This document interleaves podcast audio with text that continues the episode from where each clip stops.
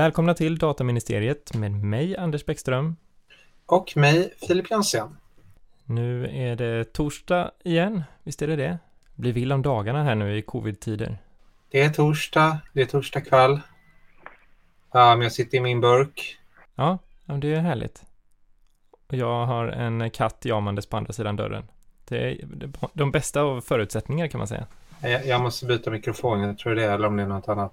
Och vi har ju såklart en mycket intressant gäst som vanligt. Ja. Så, och idag är det ingen mindre än Jürgen Warborn, EU-parlamentariker för Moderaterna. Välkommen till Dataministeriet. Fick jag det rätt nu? Utmärkt, tack så hemskt mycket. Det var välkommen. Tack. EU-parlamentariker, alltså det låter ju löjligt, men för oss som ändå, om någon ännu inte vet. Du är förtroendevald i EU-valet som vi alla går till med jämna mellanrum och har då blivit invald till EU-parlamentet. Precis så. Det var ju val 2019 förra gången och i samband med det så blev jag då vald och man är vald i 5 år. Mandatperioderna i parlamentet är alltså 5 år istället för som vi har i riksdagen 4 år. Så att fram till 2024 kommer jag ha uppdraget att representera svenska folket i Europaparlamentet. Innan jag landade in det här uppdraget så var jag just riksdagsledamot och jobbade främst med näringspolitiska frågor. Och i parlamentet så jobbar jag mycket med handelsfrågor. Jag sitter i utskottet för internationell handel. Jag sitter i utskottet för transport- och turismfrågor. Jag har en roll i budgetutskottet. Och sen är jag den enda svensken som sitter i Europaparlamentets speciella utskott för artificiell intelligens. Data kommer ju in. Datafrågor kommer ju in i princip i alla utskott, men alla tydligast så kommer det ju in i utskottet för artificiell intelligens naturligtvis.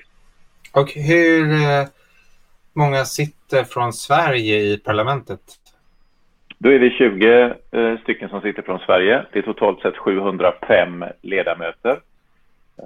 Så det är proportionellt utifrån befolkningen i parlamentet då. Och parlamentet, för de lyssnare som kanske inte reflekterar så mycket över det varje dag, så är ju parlamentet en av de lagstiftande organen inom EU. Det är ju EU-kommissionen som initierar olika lagstiftningsfiler och sen för att det ska bli lagstiftning så måste då både parlamentet och rådet vara överens. Och rådet är ju i princip alla ministrarna från de olika länderna. Så är det en transportfråga så är det transportministrarna som gör upp och kommer överens. Är det en fråga som berör ekonomi så är det finansministrarna och så vidare då. Och så har vi toppmöten emellan där statsministrarna eller stats- och regeringscheferna från de olika länderna deltar då. Så att så funkar det. Så att det ska bli lagstiftning så måste både rådet och parlamentet vara överens. Så just i parlamentet så sitter vi då och förhandlar de positionerna som finns. Det finns flera olika partigrupper, det finns ju olika ideologier precis som det finns i det svenska parlamentet. Och där försöker vi övertala varandra om våra egna idéer och tro och värderingar och så naturligtvis som det är i vanlig nationell och lokal politik. Så man är sammansluten mer på ideologisk basis mellan medlemsstaternas valda än man är svensk. Ja, det kan man väl säga. Fast eller både och. Det är både och får man väl ändå säga. För att vi är sammanslutna. Moderaterna då sitter i en partigrupp som heter EPP. Och EPP är partigruppen där både moderater och svenska kristdemokrater finns. Men sen finns det en partigrupp där liberaler och centerpartister sitter. Det finns en grupp för socialdemokrater, en där vänstern sitter, en där Miljöpartiet sitter och en där Sverigedemokraterna sitter. Och så finns det några partigrupper som inte har någon representant i Sverige då. Eller någon svensk representant. Så att det är precis som du säger, man sitter ideologiskt, men det är klart att varje ledamot jag har ju lovat mina väljare massa saker i valet. Och de sakerna är ju det jag försöker leverera på varje dag i parlamentet. Och den kan ju skilja sig från kanske en tysk kollega i samma partigrupp. Kanske har lovat lite varianter på det där, eller nyanser av det där. Eller kanske saker som inte är så viktiga i Tyskland är mer viktigt i Sverige. Så betoningen blir olika. Men jag tillhör då EPP som är ett så kallat center-right partigrupp. Så att högerparti då. Vid de här utskotten då, AI-utskottet som kanske är allra intressantast och roligast för oss som håller på med personuppgifts- eller dataskyddsfrågor. Hur många, du sa att du är den enda svenska representanten där. Hur många andra representanter, alltså hur stort är ett utskott? Eller hur stort är det utskottet? Ja, just det utskottet är, om jag inte kommer ihåg fel, 33 ledamöter och 33 ersättare. Och utskotten varierar i storlek, så det kan vara upp till 71, tror jag, det största utskottet. Men just där är det 33 personer. Och sen funkar det ju så att man slåss och fightas ju lite om de utskottet man vill komma in i, beroende på återigen vad som är viktigt för ens väljare eller sina egna intressen och så blir det en liten fight eller en förhandling, får man väl säga, dels internt i sin partigrupp vilket som ska då få representera partigruppen och så, och då lyckades jag dra vinstlotterna att titta i utskottet för artificiell intelligens. Just det utskottet är ett så kallat specialutskott som har en tillfällig karaktär. Så vi verkar under 1,5 år. Sen kommer vi försvinna som specialutskott. Medan de andra utskotten jag sitter i, de finns där mer eller mindre ständigt. Och uppdraget just för utskottet för artificiell intelligens, det är egentligen att ta höjd och se lite framåt i tiden. Sätta någon slags vision eller mål för vad EU ska göra inom området artificiell intelligens. Och bryta ner det i ett antal mätbara åtgärder. Allting på medellång och lång sikt. Det vill säga inte det som berör lagstiftning som sker. För det sker ju en massa lagstiftning som påverkar både data och artificiell intelligens och annat nästan hela tiden. Men vi ska se, så att säga, ett lite större perspektiv då. Och hur funkar det? Bjuder man in specialister eller... Eller ska ni bli specialister, ni politiker? Ja, nej, vi är inte specialister, utan det är precis som du säger. Man bjuder in specialister. Det här ska till syvende och sist bli ett dokument av detta där parlamentet sätter sin idé om vad vi behöver göra. Och det är ju bara en pusselbit sen. För som jag sa tidigare så ska ju både parlamentet och rådet tycka samma. Och det är kommissionen återigen som har initiativkraften. Så det är liksom 3 parter här som ska försöka komma fram till någonting. Men just det här speciella utskottet, det är parlamentets åsikt som vi ska försöka förhandla fram i det här dokumentet. Och då har vi hearings med flera olika intressanta personer. Både från... med tonvikt från Europa kan man väl säga. Både då företag och organisationer... Och andra företrädare för regeringar och liknande. Mycket i Europa, men även då från andra delar av världen, och inte minst kanske USA är väl de som har varit med främst, förutom europeer. Jag tänker på ett sådant område som AI där det händer ju saker nästan varje vecka, i alla fall varje månad. Och vi är på något sätt mitt inne i den utvecklingen. Och 9 tillfällen, alltså kan det bli förlängt om man märker att nu har det hänt så mycket från vi började? Mm. Ja, eller så kanske man kan säga, ska vi verkligen förlänga? Det är ju det andra sättet att se på det, för att du har ju en viktig poäng i det. Det sker väldigt mycket, och just därför kanske det är lite bråttom också att komma fram till ett antal olika principiella hållpunkter. För det är klart att vi... I den här rapporten kommer inte gå ner direkt lagtext där vi beskriver hur olika saker ska regleras eller inte. Utan det blir mer en principiell hållning. Och jag tror att den där principiella hållningen, den är ganska viktig för att få liksom en fart och en riktning. För vad vill europeiska politiker att vi ska göra inom AI-området? Och låt mig för egen del bara utveckla den lite och och visa på vad jag tror. Den huvudkonflikten är ju egentligen mellan de som ser data som är väldigt nervösa över datan och datans påverkan på integritet, och den andra sidan som jag kanske mer tillhör då, som tror på all fantastisk utveckling vi kan få till med hjälp av artificiell intelligens. Och jag är ju snarare rädd för att den andra sidan reglerar sönder en potentiell fantastisk tjänst som kan skapa stor nytta för mänskligheten och skapa konkurrenskraft för europeiska företag och så. Och i och med teknikskiften är så att det går, precis som du antydde i din fråga, det går så rasande fort, så är en stor risk att vi sätter massa detaljregleringar som sen låser in företag och organisationer, innovatörer och kreatörer, så att deras nyskapande kraft bromsas istället för att vi ger den luft under vingarna.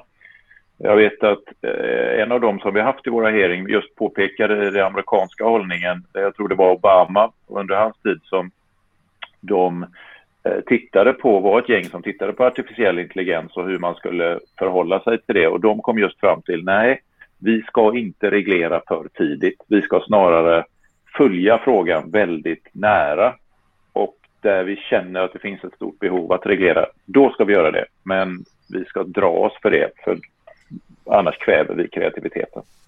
Kan man säga, och sticker ut hakan lite, att dataskyddsförordningen GDPR kom för tidigt, för att då fanns inte 2012, då var inte AI liksom alls där vi är idag.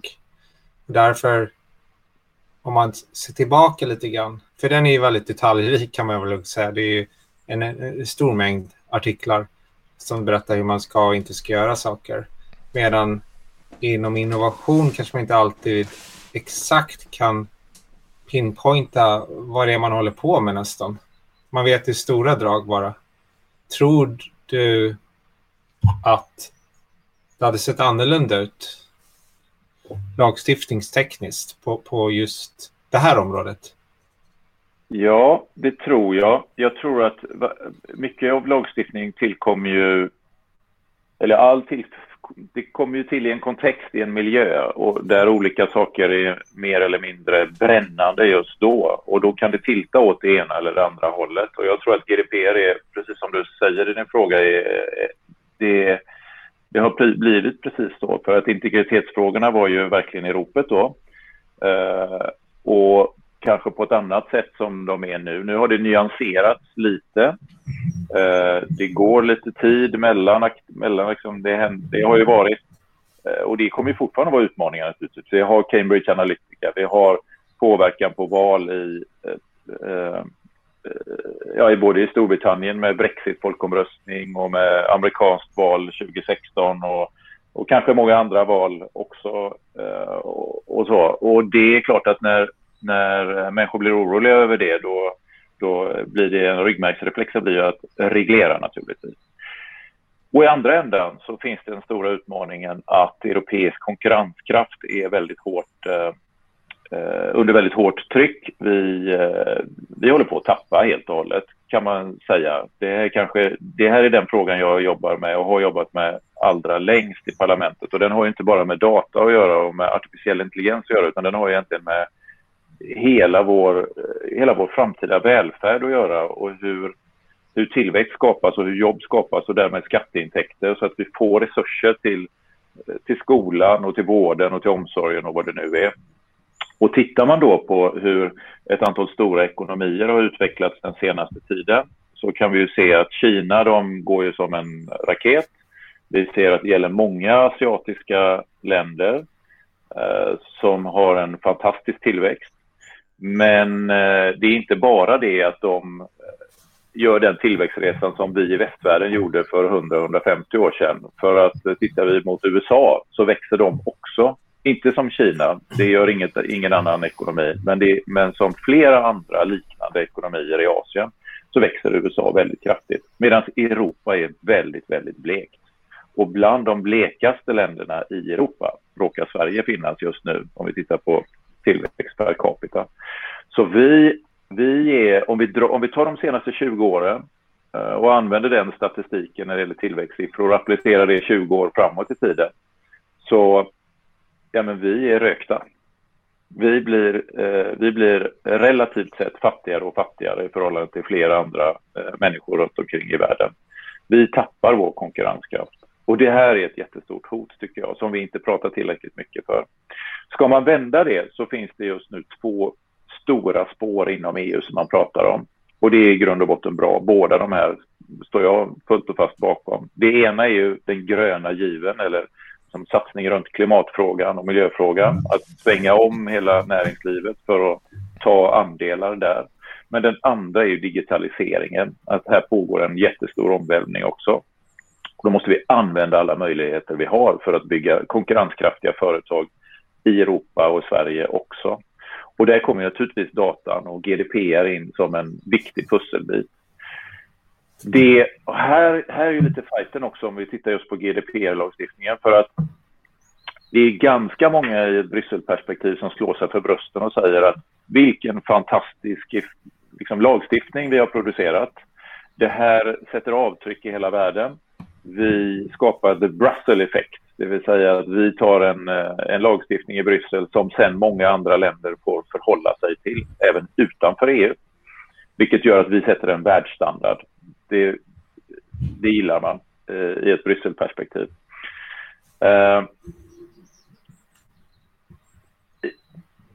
Och det finns väl en poäng i det. För det är klart att kan vi harmonisera regelverk så mycket som möjligt så att många företag kan förhålla sig till dem, ja då är det bra. Då tar det ner kostnaden för regler. Det finns en förutsägbarhet och en möjlighet att veta vad företagen har förhålla sig till inom vissa ramar. Det tycker jag i grund och botten är bra. Men i GDPR kanske jag har slagit lite... Alltså jag får ju ganska mycket signaler, eller fick i valrörelsen framförallt. Kanske inte så detaljerade inspel, men ändå en frustration och en osäkerhet just runt GDPR. Och därför har jag ju sagt bland annat att ja, men vi ska inte göra om hela GDPR. Det tror jag hade varit krångligt för många företag återigen. Men vi måste nog titta på det som inte har blivit bra, givet att det kom för några år sedan, förhandlades för några år sedan och det har hänt nya saker. Och då måste vi liksom lära oss under processen och se hur vi just kan förenkla för företagen och stärka deras konkurrenskraft. Och det har bland annat jag och en partikollega till mig då, fast tysk, så kallad EPP-are, samma partigrupp som mig, Axel Voss, som var med och förhandlade GDPR när den då kom till, när jag inte var parlamentariker. Men både jag och Axel, vi driver ganska hårt nu internt att vi ska just se den, ta upp en ny förhandling om GDPR och slipa av kanterna, det som inte har blivit bra. Ungefär så. Men EU har ju satt ett väldigt högt digitalt mål för den inre marknaden och har ju sina strategier och GDPR var ju som sagt en del i det här jättepaketet med massa olika saker för att harmonisera. Men samtidigt, nu, jag lägger inte de här orden i din mun, men GDPR har ju visst tagit sikte på lite större aktörer, kan man säga. Enligt dig, glömde man det här stora, små mellanskiktet av liksom, tillverkningsföretag. Jag vet hur många företag, det finns ju 10 000 företag i Sverige som ingen någonsin har hört talas om, förutom några få då, deras kunder.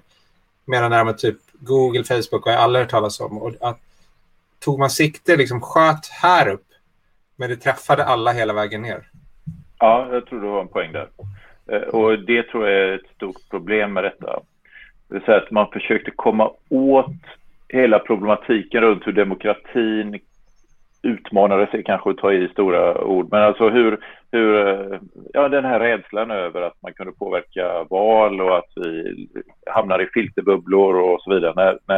När stora jättar samlar in information om oss och sen anpassar budskap som kan påverka vårt beteende väldigt mycket. Det försökte man komma åt, men samtidigt så kom man åt alla företag. Och många företag, åtminstone när lagstiftningen kom på plats i Sverige, hörde jag av sig var väldigt nervösa hur man ska förhålla sig till den här lagstiftningen. För att det är klart att då med väldigt höga böter om man skulle göra fel. Och ja, men jag brukar ta det exemplet med, man har det lokala möbelföretaget som ska leverera en soppa hem till dig. Och det är klart att då behöver de ha lite uppgifter om vem deras kund är. Och så är de inne i GDPR-systemet då naturligtvis med den lagstiftningen på hur de ska förhålla sig till och vilket register de ska ha och så vidare för att de ska leverera en soffa till mig. Och det är ju inte så komplicerad data. Det är inte så, jag är inte så nervös över det registret som möbelföretaget har över mig med min leveransadress för min soffa. Jag är ju mer nervös över vad ett antal digitala företag kanske har för information om mig. Men sofföretaget kommer ju att bli inkluderad i hela lagstiftningen och kände framförallt en nervositet för man visste inte hur det skulle tillämpas. Syftet, som du sa i din fråga också, det var ju att harmonisera det här över alla då 28 länder, nu efter Brexit 27 länder. Men problematiken är att det har ju inte heller blivit harmoniserat eftersom sen så tillämpas det ju olika i varje land. Vilket ju fortfarande gör, och det här är ett allmänt problem inom Europas när man jobbar med direktiv. Det blir ju, när den ska implementeras i den svenska eller den spanska, italienska eller tyska lagstiftningen så gör man på lite olika sätt. Och i Sverige får vi ofta kritik för att vi, med all rätta får vi kritik för att vi överimplementerar en massa lagstiftning också. För vi vill liksom lägga dataskyddet lite högre och miljöskyddet lite högre och lite högre för arbetstagarnas rättigheter och för konsumenterna. Och plötsligt så är det ingen harmonisering utan då skiljer det sig återigen och företagen har flera olika lagstiftningar att förhålla sig till. Så det där är en stor utmaning. Men vad skulle du säga, alltså, om man tänker på vad du har fått till dig från väljarbas och så, vad skulle du säga att det har varit de största utmaningarna genom dataskyddsförordningen eller GDPR då? Ja, främst just det här att det inte är förutsägbart, att agerar man på flera marknader så vet man inte vad som gäller och att bötesbeloppen riskerar att bli väldigt stort om det är så att man gör fel och samtidigt vet man inte riktigt om kommer myndigheten här att hur kommer de statuera några exempel och sätta höga böter på ett antal bolag eller ja, det skapar en osäkerhet och osäkerhet för företagare det dödar innovationskraften egentligen. Där är min oro på ett samhällsperspektiv det att företag inte prövar utan snarare struntar i det för att det blir för stor osäkerhet. Och så svårt att få svar också. Vad har man att förhålla sig till? Men nu, vi har ju haft, i maj kommer ju förordningen fylla 3 år. Eller 3 år i kraft och vi har ju känt till den ännu längre. Och men det sipprar ju ut lite vägledningar ändå på vissa områden. Vissa tydligare än andra.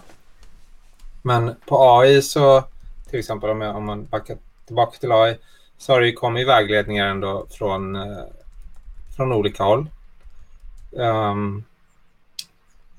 Vart är jag på väg med den här frågan? Nej men, jo, till exempel i Storbritannien, har ju de lämnat EU, men där hade man ju det här att deras dataskyddsmyndighet bjöd in till en sandbox där man liksom fick diskutera sina idéer och testa sina idéer och få feedback, lite mer det här proaktiva just när man är inne i innovation, att man kanske också ett ömsesidigt utbyte av kunskaper. Dataskyddsmyndigheten sitter på djupa kunskaper inom lag och rätt, men kanske inte allting kring AI och sådär.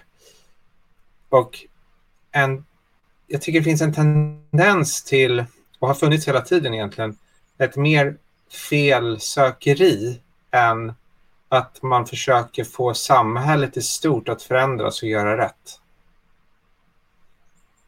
Ja, jag delar den åsikten.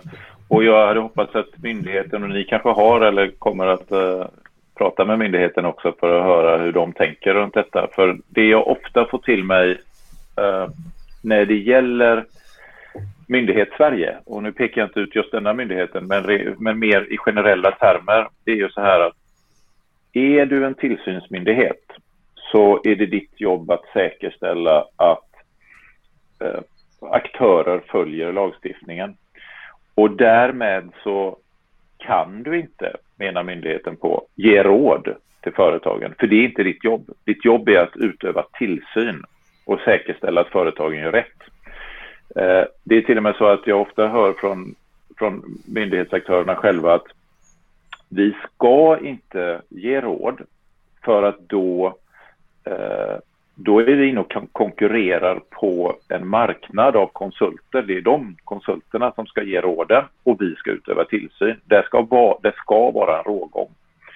Jag tycker att det kanske är lite, jag hade önskat en mer pragmatism här, tror jag. Mer så att man kan gå direkt till källan och de som verkligen ser, för vi vill ju alla att det ska bli bra utifrån, oavsett om det är en miljötillsyn eller om det är datatillsyn så att säga, eller vad det än är för tillsyn, så vill vi att det ska bli bra för slutanvändarna och för konsumenterna och för användarna och vad det nu är. Och då tror jag att vi måste öppna upp det där så att vi kan ta hela den kunskapsbanken som myndigheten sitter på och säga att ja, men det här är ett bra exempel på när det gick snett och vi hjälpte det här företaget att rätta till det. Gör så här så blir det bra. Det hade jag önskat. Och helst hade jag önskat att vi kunde göra det på en europeisk nivå. För återigen, alltså, väldigt många affärer idag är internationella. Och om de inte redan är det idag så har de en potential att bli det. Och ju mer harmoniserad lagstiftning vi har, ju mer tar vi ner regelbördan för företagen och byråkratin för företagen. Och de slipper förhålla sig till 27 olika lagar i olika länder eller alternativ på lagar som det egentligen är med GDPR. Utan det blir en lagstiftning i Europa och det är en fördel naturligtvis. Tror du att man skulle kunna komma till rätta med vissa delar av de problemen du beskriver ändå genom att man det finns väl en anledning till att det kom in överhuvudtaget från första början, gissar jag, men att man ändå skulle försöka minska enskilda staters, alltså, möjligheter att förändra lika väl, eftersom det dataskyddsförordningen har ju vissa direktivliknande bär vissa likheter med ett direktiv, eftersom det ändå finns ganska stora möjligheter för enskilda stater att lagstifta på sitt sätt och som man själv vill. Hur tror du det hade sett ut om det varit mindre utrymme för den typen av separat lagstiftning? Mm. Och så jobbar man ju i EU-perspektiv i många frågor. Antingen så har du ett direktiv eller så har du en förordning. Och i det ena fallet så ska man integrera det i den nationella lagstiftningen och i andra fallet så är det en likadan lagstiftning överallt i hela Europa. Och sen gör man val beroende på vad som lämpar sig bäst, om man ska använda just direktiv eller förordning.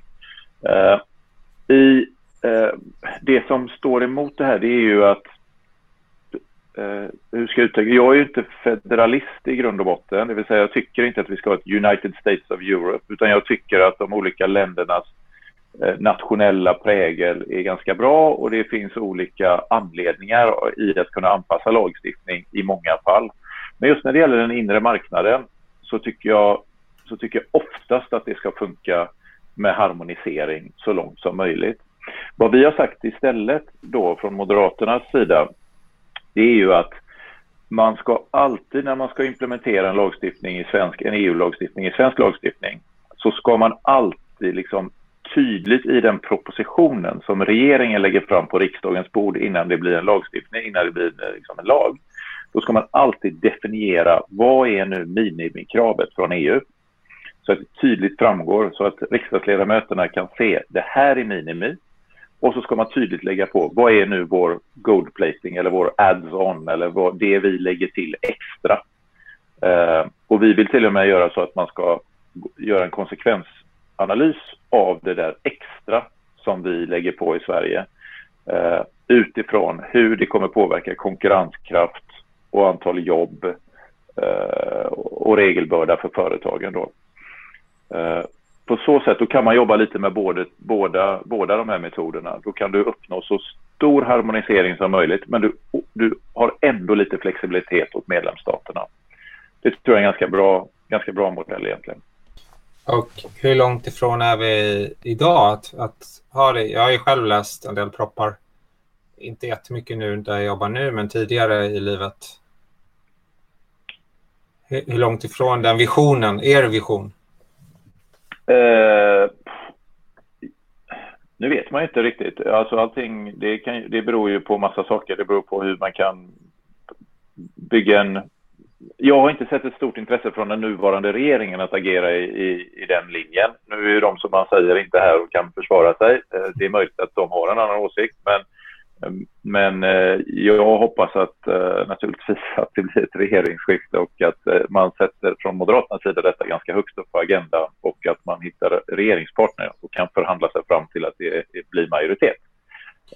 Hur nära allt det där är, det är ju långt, eller det är 1,5 år till nästa val och ja, det kommer inte hända innan dess, kan man väl konstatera i alla fall.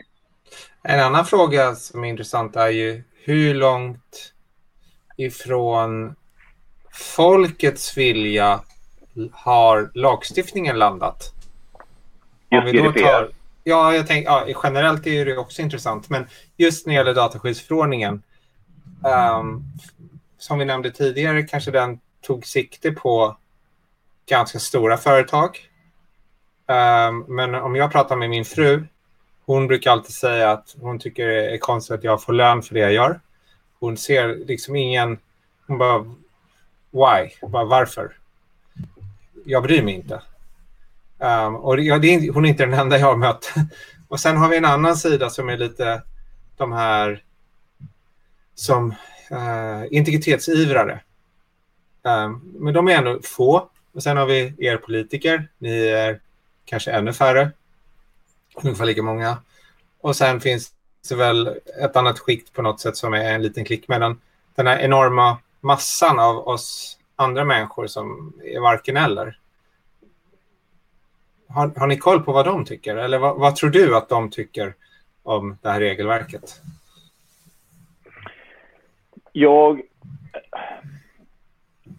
Alltså jag vet inte, jag har ingen opinionsundersökning som pekar på vad man tycker om olika delar i GDPR och så. Men jag kan ändå konstatera att med några få undantag så är det ganska många av oss som klickar bort våra cookies-rutor ganska snabbt och inte reflekterar så mycket över vilken data som samlas in. Det är ganska många som inte läser igenom användarvillkoren för egentligen någon app man laddar ner.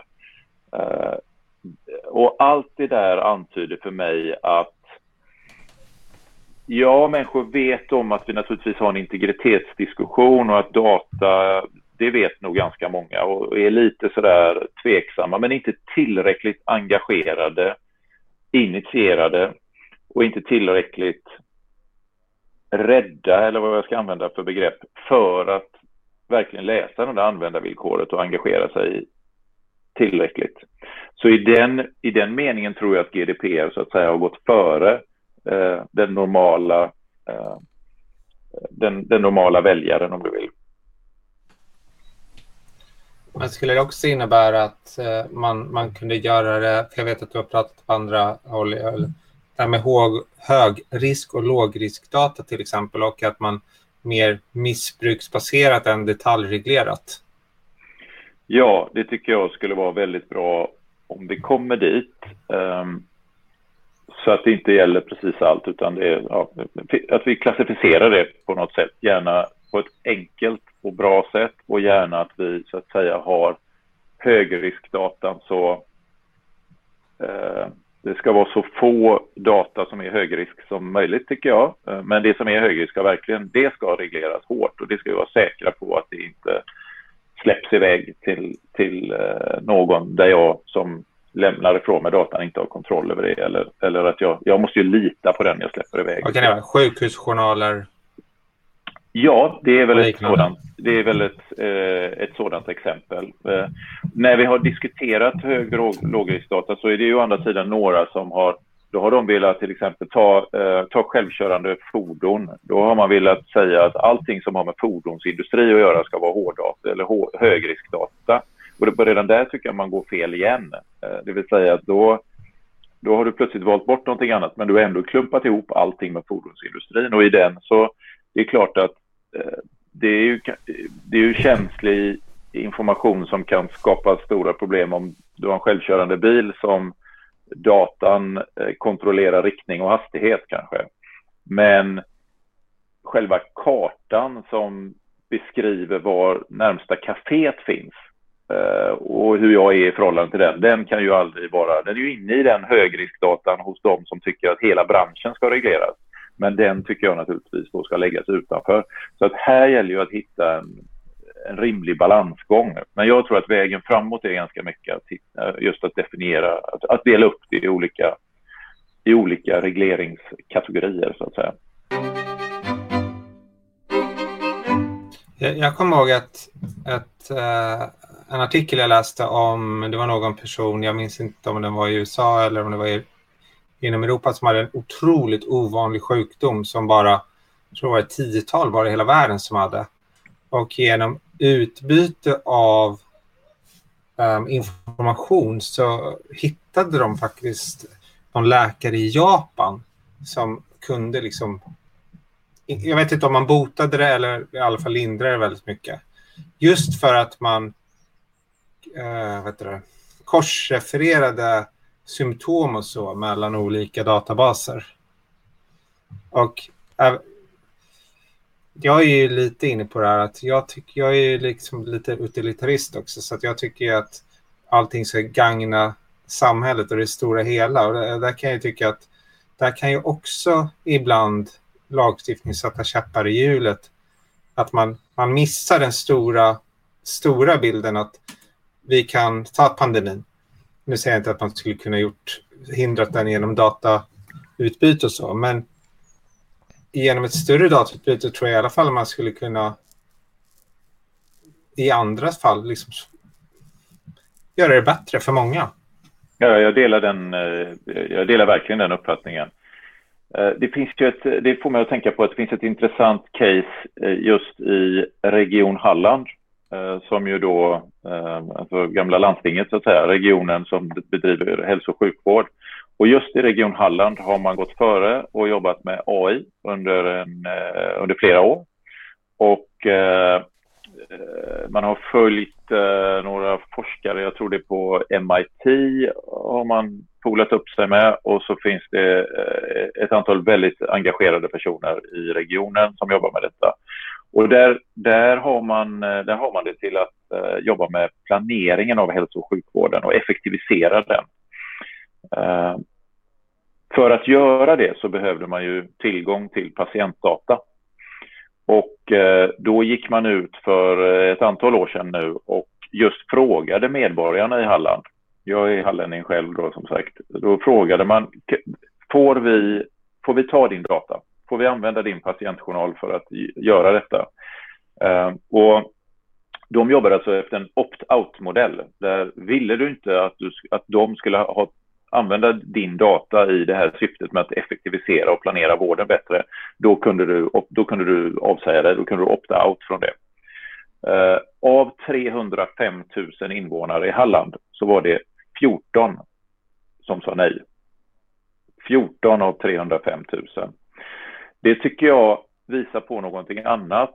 För det kan man väl ändå säga att min sjukdomshistorik och min patientjournal, det kan väl vi klassa som högriskdata.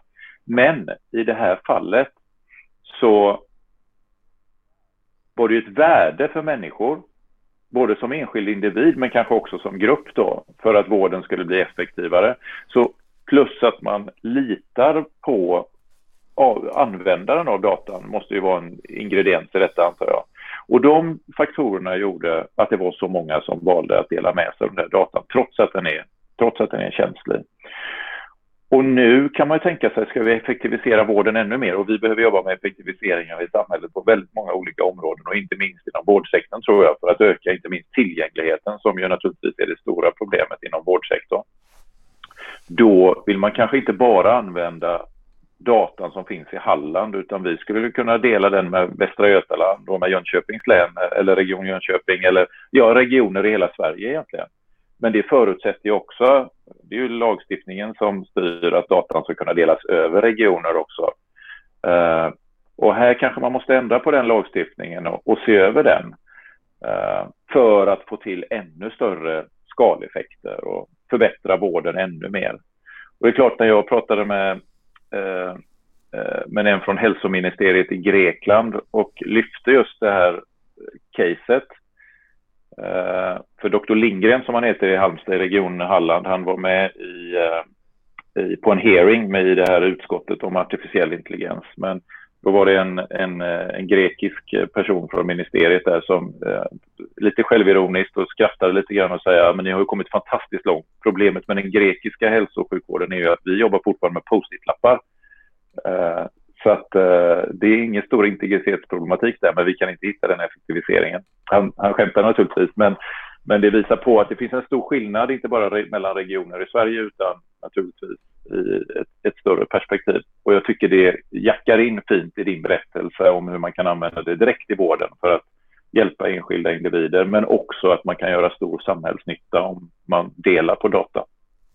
Du som ändå jobbar som parlamentariker och träffar många personer från andra kulturer och sånt, märker du någon kulturell skillnad också i synen liksom på persondata?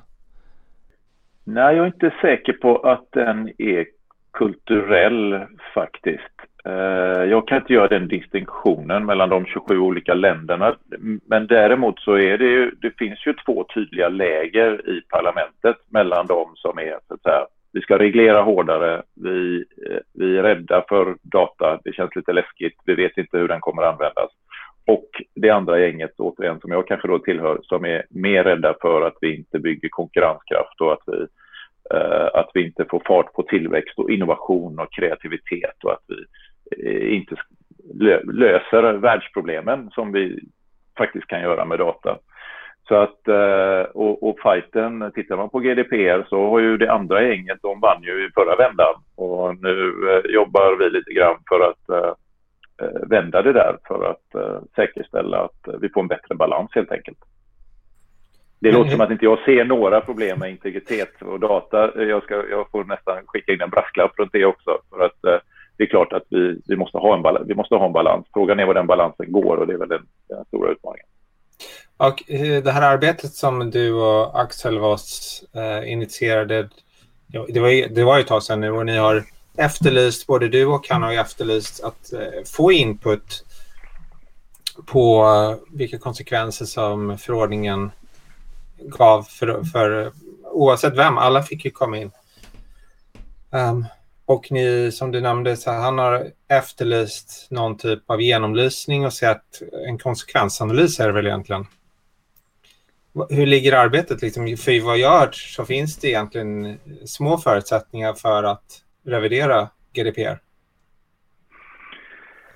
Alltså, revidera, det kan man nog göra, påverka den rätt riktning och liksom öppna upp och göra en förändring. Det tror jag vi skulle kunna. Det handlar om att bygga en majoritet för det i parlamentet och sen få med sig andra också. Jag tror att det finns möjligheter att göra det. Hittills ska jag ändå säga att jag har fått in, jag personligen, jag har inte pratat med Axel om detta på senare tid, men jag har fått in ganska få inspel runt det. Så att ni som lyssnar här ute och som känner att ni har problem och vill kommunicera vidare direkt till mig, så får ni gärna hitta mig i sociala medier eller på Europaparlamentets hemsida och hitta min e-mailadress för att försöka kommunicera det, så ska jag ta vara på de åsikter som kan komma in. För det är klart att vi vill verkligen förbättra det. Jag följer också Världshandelsorganisationen håller på med förhandlingar, så kallade e-handelsförhandlingar just nu. Och e-handelsförhandlingar det är ju allting som är digitalt i världshandeln, och idag tenderar det ju vara nästan allting också. Så det är väldigt stora förhandlingar. Inom Världshandelsorganisationen är det 164 länder som är med, men alla har inte valt att hoppa på just denna förhandlingen. Men nu är det började med ett 50-tal, och sen så nu tror jag vi är över 80 länder som är med i de här plurilaterala förhandlingarna. Och här kommer ju GDPR in som ett väldigt viktigt verktyg, skulle jag vilja. Eller det finns en stark anledning att förändra och revidera GDPR hemma i Europa, för att kunna närma sig andra länder också. För vi har en jättelåsning gentemot, ta USA och Kina som de största länderna, och jag hoppas att vi inte riktigt närmar oss den kinesiska modellen utan snarare att USA och Europa kan närma sig varandra lite grann. För att om man ska hårdra det så har ju vi i Europa ett perspektiv där vi ser, där datan är personlig. Det är den personliga integriteten som är det absolut viktigaste med datan. Och i USA kanske snarare ser det som råvara i en affärsidé. Och de försvarar sina stora, de sociala plattformarna och liknande, e-handelsplattformar och liknande.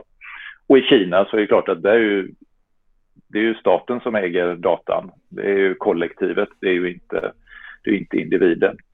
Och som sagt, den kinesiska modellen, den ger jag ingenting för, den vill jag absolut inte närma mig. Men jag tror att vi behöver närma oss, från både européer och amerikaner måste närma sig varandra för att komma överens om hur vi ska lösa världshandeln successivt i världen. Och det tror jag, kanske svara på frågan igen, men det är ju ett starkt argument faktiskt för att revidera GDPR också. För att underlätta, för idag är det låsningar mellan USA och Europa.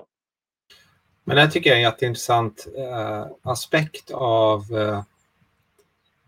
GDPR. Och i parlamentet var väl bara någon månad sedan som ni hade den här pressreleasen. Ett uttalande, jag vet inte vad det kallas formellt, att hur bra GDPR var just för att den hade blivit en role model för hela världen. Men jag är lite för intresserad av liksom den sociala och historiska bakgrunden till allting.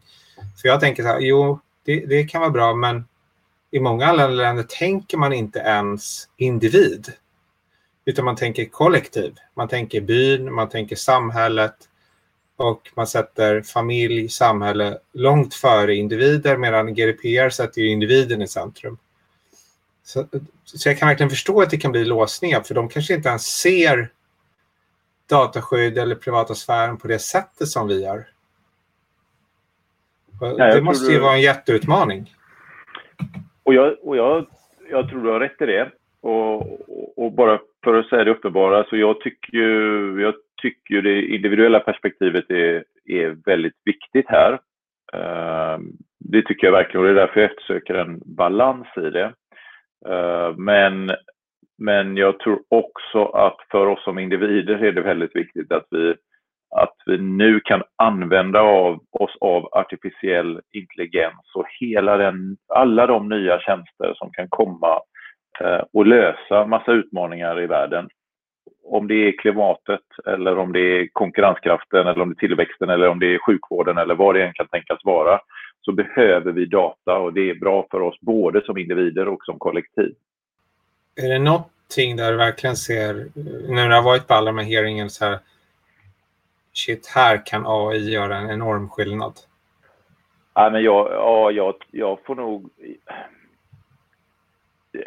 Hälso- och sjukvården är väl det som kommer upp allra tydligast till mig, och där man har fått exempel från olika delar. Dels i diagnos, hur man kan sköta diagnosen med hjälp av detta. Men sen så har vi ju... det finns så många olika områden. Jag tror att... Och man kanske halkar fel när man ens ställer den frågan, jag vill säga. För att det är just att vi är i början av hela den här utvecklingen. Och att kunna veta hur alla kreativa själar där ute kommer kunna använda data och artificiell intelligens. Det är ju det vi har massa saker som kommer att vara fantastiskt i framtiden. Det var ett flummigt och tråkigt svar, men jag tror verkligen att vi är inne i en revolution här som kan hjälpa mänskligheten. Eller ett så kallat politikersvar. Ja, precis så. Jag tycker det är så intressant, hela tanken. Det är också så att det är väldigt få som har haft inblick, nu vet jag att du inte satt i parlamentet då, men som egentligen har inblick i hur arbetet går till när man förhandlar fram. Jag vet, du är inte inblandad i det, men vi har ju det här e-privacy-förordningen som håller på att förhandlas fram. När man sitter i de här förhandlingarna, trialogen, rådet, kommissionen och parlamentet, så det är ju ganska uppenbart att i alla fall vid GDPR var en ganska intensiv diskussion ända in i sluttimmarna, vilket har gjort att, som vi nämnde tidigare, vissa bestämmelser faktiskt är väldigt otydliga, och det, man har också fått rätta översättningen om man, vissa saker, jag tror det är 2 rättningsomgångar man till och med gjort med den svenska versionen. Alltså hur om du vill berätta eller får avsläsa, hur går det till liksom? Sitter man runt ett runt bord och kastar fram sina argument och sen, vem vinner liksom? Ja, det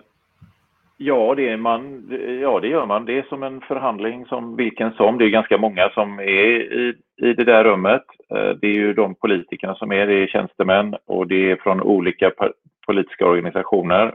Det finns ju en huvudförhandlare då från Europaparlamentet som har fått sitt mandat i det som Europaparlamentet har sagt. Och så finns det ju rådet som har en huvudförhandlare som då har ett mandat från alla medlemsländer egentligen. Och så har vi kommissionen som ofta har en åsikt men som naturligtvis försöker att medla mellan de här. Komplexiteten är ju att från Europaparlamentet så har du ganska tydligt de olika värderingarna som styr. Och lite beroende på hur majoriteter faller ut så blir det här förhandlingsmandatet lite olika.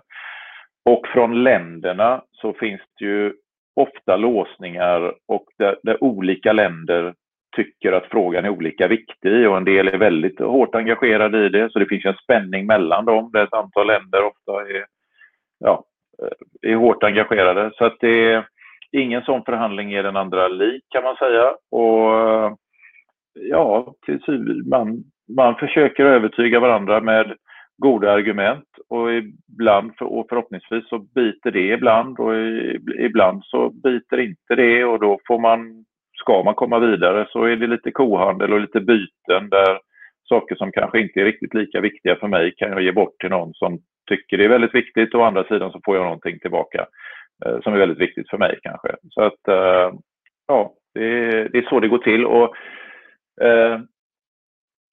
som du säger, och så blir det ju normalt sett så ska vi ju ha konsekvensbeskrivningar på saker och ting och det ska vara översatt till alla språk och det ska vara hårt reglerat och färdigt och ibland så är det kanske inte så och jag, som du säger eller som du sa, jag var inte med just i GDPR-förhandlingarna så jag har ingen inblick just hur det gick till just då, men det är mycket möjligt att det var en nattmangling som gjorde att man fick rätta till några diskussioner senare. Jag tycker den här sägningen är lite skön att det finns 2 saker man inte vill veta hur det tillverkas. Det ena är korv och det andra är lagstiftning. Det ligger någonting i det. Det är lite det rör sig ihop en smet där på natten. Ja, nej men det kan jag verkligen tänka mig. Nu pratar vi mycket GDPR, vi pratar AI. Men som sagt, du sitter ju även i vissa transportutskott. Och som du nämnde, så här, självkörande bilar. Ja, men där har vi till exempel ett svenska bolag som ligger otroligt långt fram. Vad heter de? Einride, jag vet inte ens hur det talas. Som ju verkar väldigt duktiga och jag följer dem lite grann. Är det så att vi skulle ha fler sådana duktiga företag om det fanns större möjligheter till att använda data inom liksom en skyddad box för att utveckla?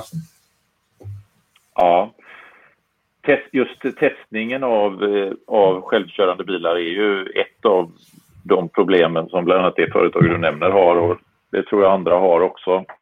Och kan man hitta lättnader för dem och en sån här sandbox där man har möjlighet att pröva så vore det väldigt bra.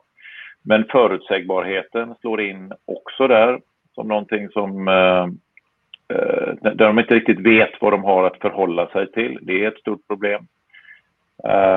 Och tyvärr då så, och inom det här området kan det ju vara kompetens och kompetensbrist som är ett stort problem också. Det vill säga att det inte finns rätt personer eller förutsättningar i övrigt.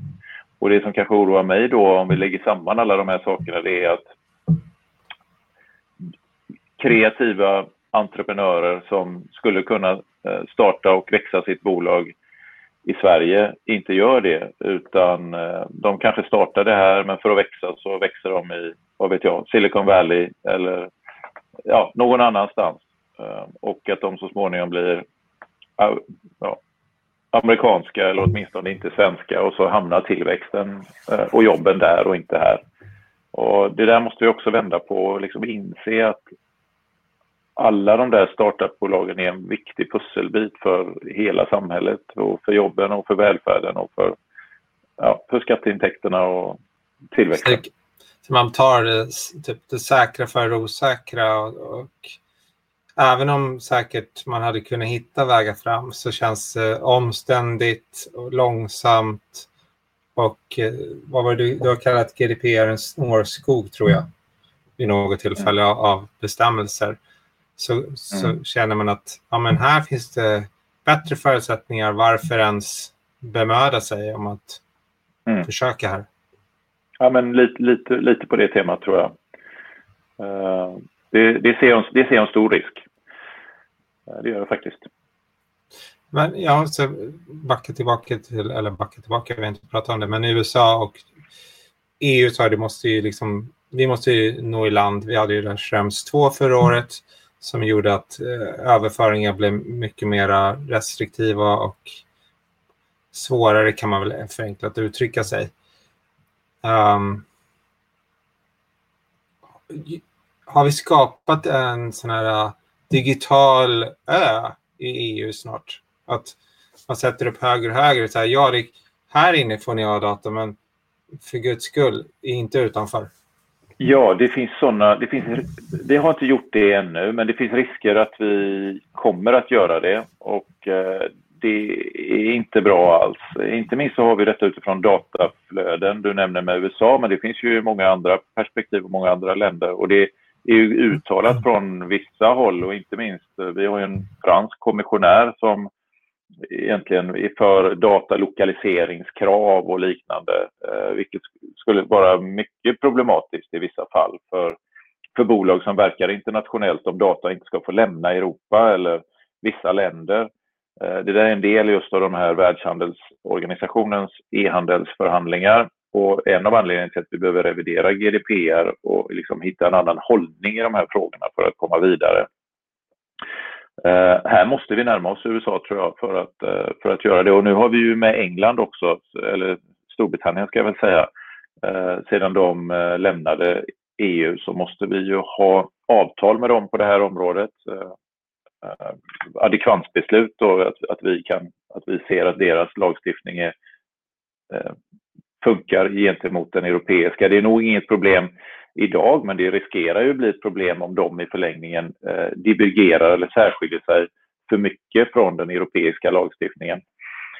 Jag har haft en liten annan take på just Brexit-frågan som kan spela in när det gäller data och GDPR också, för att de har ju sagt att bland annat de ser just den här analysen, de gör samma analys som jag gjorde innan, det här med att vår tillväxt i vår del av världen, den viker och den ökar på andra ställen.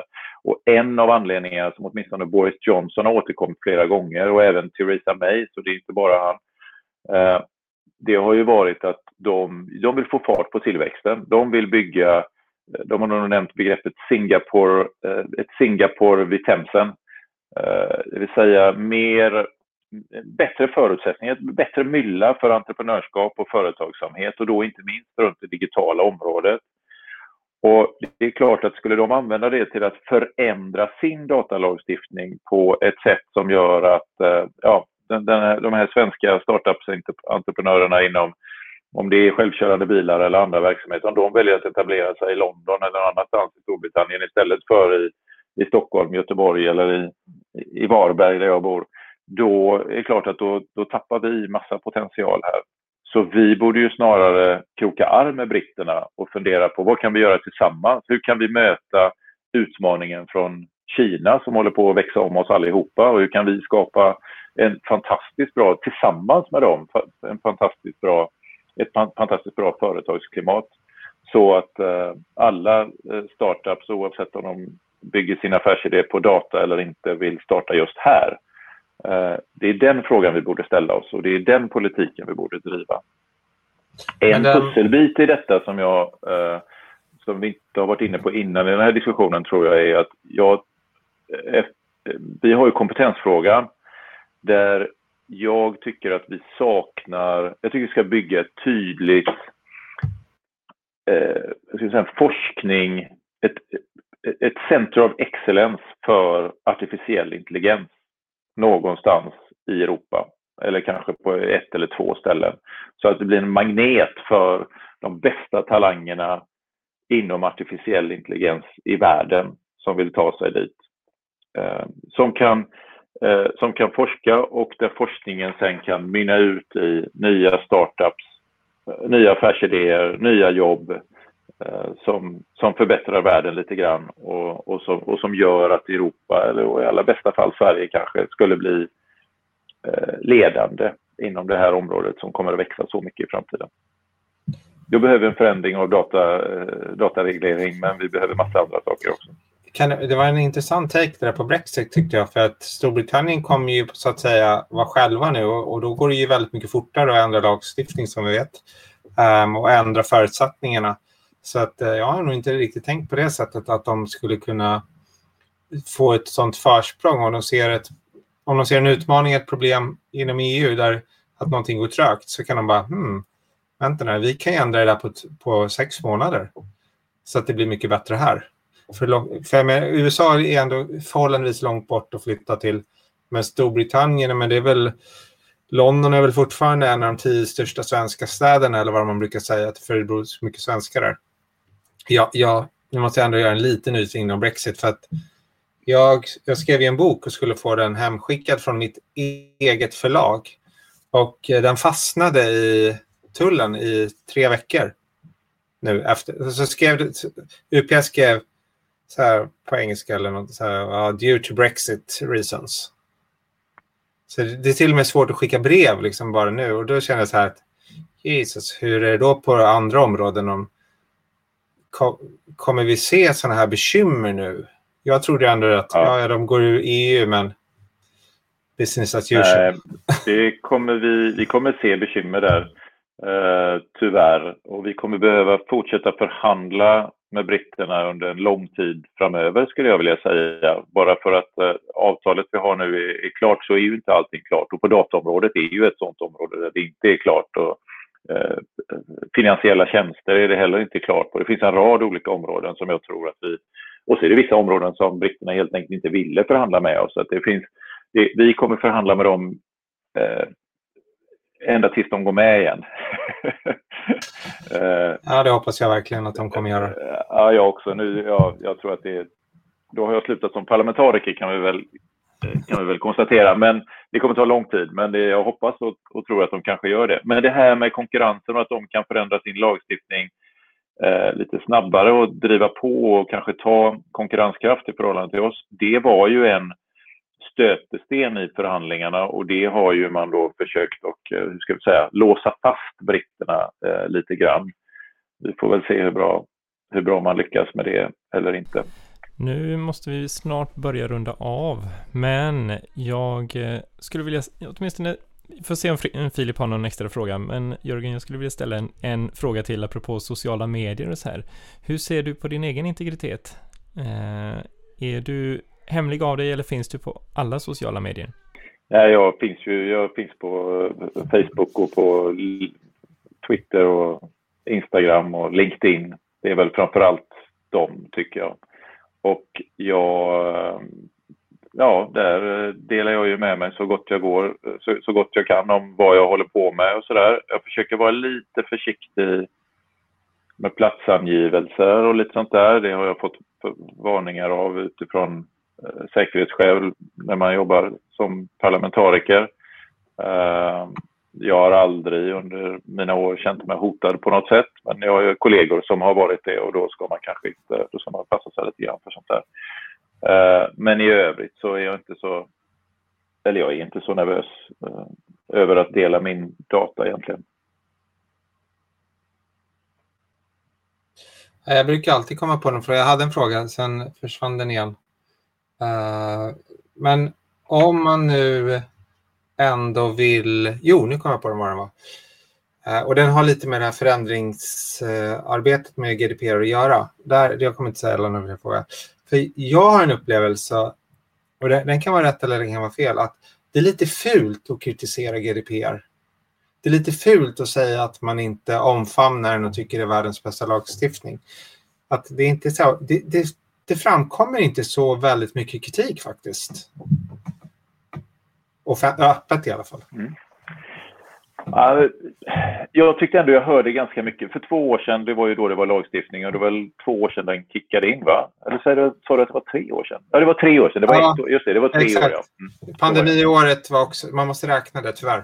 Ja, just det, det har ju försvunnit, ja. Nej, men det stämmer. Då var den ganska mycket i ropet.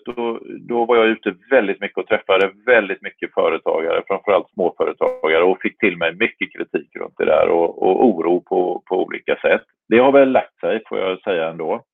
Och när jag säger att jag tycker att man ska revidera det och öppna upp det och kanske liksom på något sätt närma sig amerikanerna för att kunna göra större dealar med dem och sen också möjliggöra för ett bättre företagsklimat i ett europeiskt perspektiv, så argumenterar inte jag heller för att riva upp allting och starta upp från början, för det tror jag skrämmer många företag också. Det vill säga, nu har man tagit hela den där startup-kostnaden, man har fått anlita jurister och liksom satsa in i systemet, och det har börjat prövas. Så att hela havet stormar jag inte för heller. Och det är kanske det som du hör lite grann när du inte hör så mycket kritik. Men det är klart att vi måste kunna tweaka på de sakerna som har blivit fel. Och vi måste kunna kanske lyfta upp och förändra saker när tekniken har hunnit i kapp eller sprungit före, så att vi nu inte låser fast oss i någon gammal reglering som inte gör någon nytta ur integriteten och som dessutom bromsar oss. Det måste vi kunna göra hela tiden och vara ganska pragmatiska i det, tycker jag. Det var väl lite som det var innan du jobbade med den frågan, jag menar personuppgiftslagen, när man förändrade den med den här paragraf 5a, att man hade vissa lättnader för vissa typer av behandlingar. Det införde man ju i Sverige efter ett par år när man märkte så här, oj, här borde vi nog göra en liten förändring. Men hur lätt är det att göra sådana mindre förändringar? Vi är alla överens, vi ska ha GDPR som basplatta. Hur enkelt är det om man upptäcker till exempel, här borde vi göra en liten justering? Nej, man ska ju bli överens och man ska lägga ner tid och kraft på det och tycka att den justeringen är värd att göra och så vidare. Så att det är klart att allting går, och det är ju därför jag och Axel Voss då, den här andra parlamentarikern, lyfter frågan att vi behöver göra det. För att det här är ändå en viktig lagstiftning om vi ska få fart på digitaliseringen ordentligt, vilket är ett av de stora spåren i Europa just nu. Och om man har konkreta exempel, antingen kan man ju leta upp dig, vi kan även lägga ut någon kontaktuppgift till dig, eller så kan man höra av sig till oss, vi kan vidarebefordra det, för att det finns mycket tankar där ute, det vet jag, på olika små saker som skulle kunna förbättras, och här har ni chansen, alla lyssnare. Nu har ni politikernas öra som vi så ofta efterfrågar. Ja, och jag blir jätteglad för att få kontakt, så att det enklaste för mig är väl om ni hittar mig på Europaparlamentets hemsida och mejlar mig den vägen, eller via några sociala medier eller liknande, eller kontaktar den här podden. Tar ni emot pappersbrev fortfarande? Ja, jag tror jag har en brevlåda, fysisk brevlåda, men det sker inte så mycket i den. Nej. Men det går bra. Över till dig. Det går bra. Vill man vara analog så funkar det faktiskt. Så får någon skanna in det sen. Jörgen, vi får tacka dig så hemskt mycket för att du ville vara med oss i Dataministeriet. Och lycka till med dataskyddsförordningen 2.0. Tack för att jag fick vara med. Och tack även alla ni som har lyssnat. Glöm inte bort att komma med synpunkter och förslag på förändringar när möjligheten finns att påverka.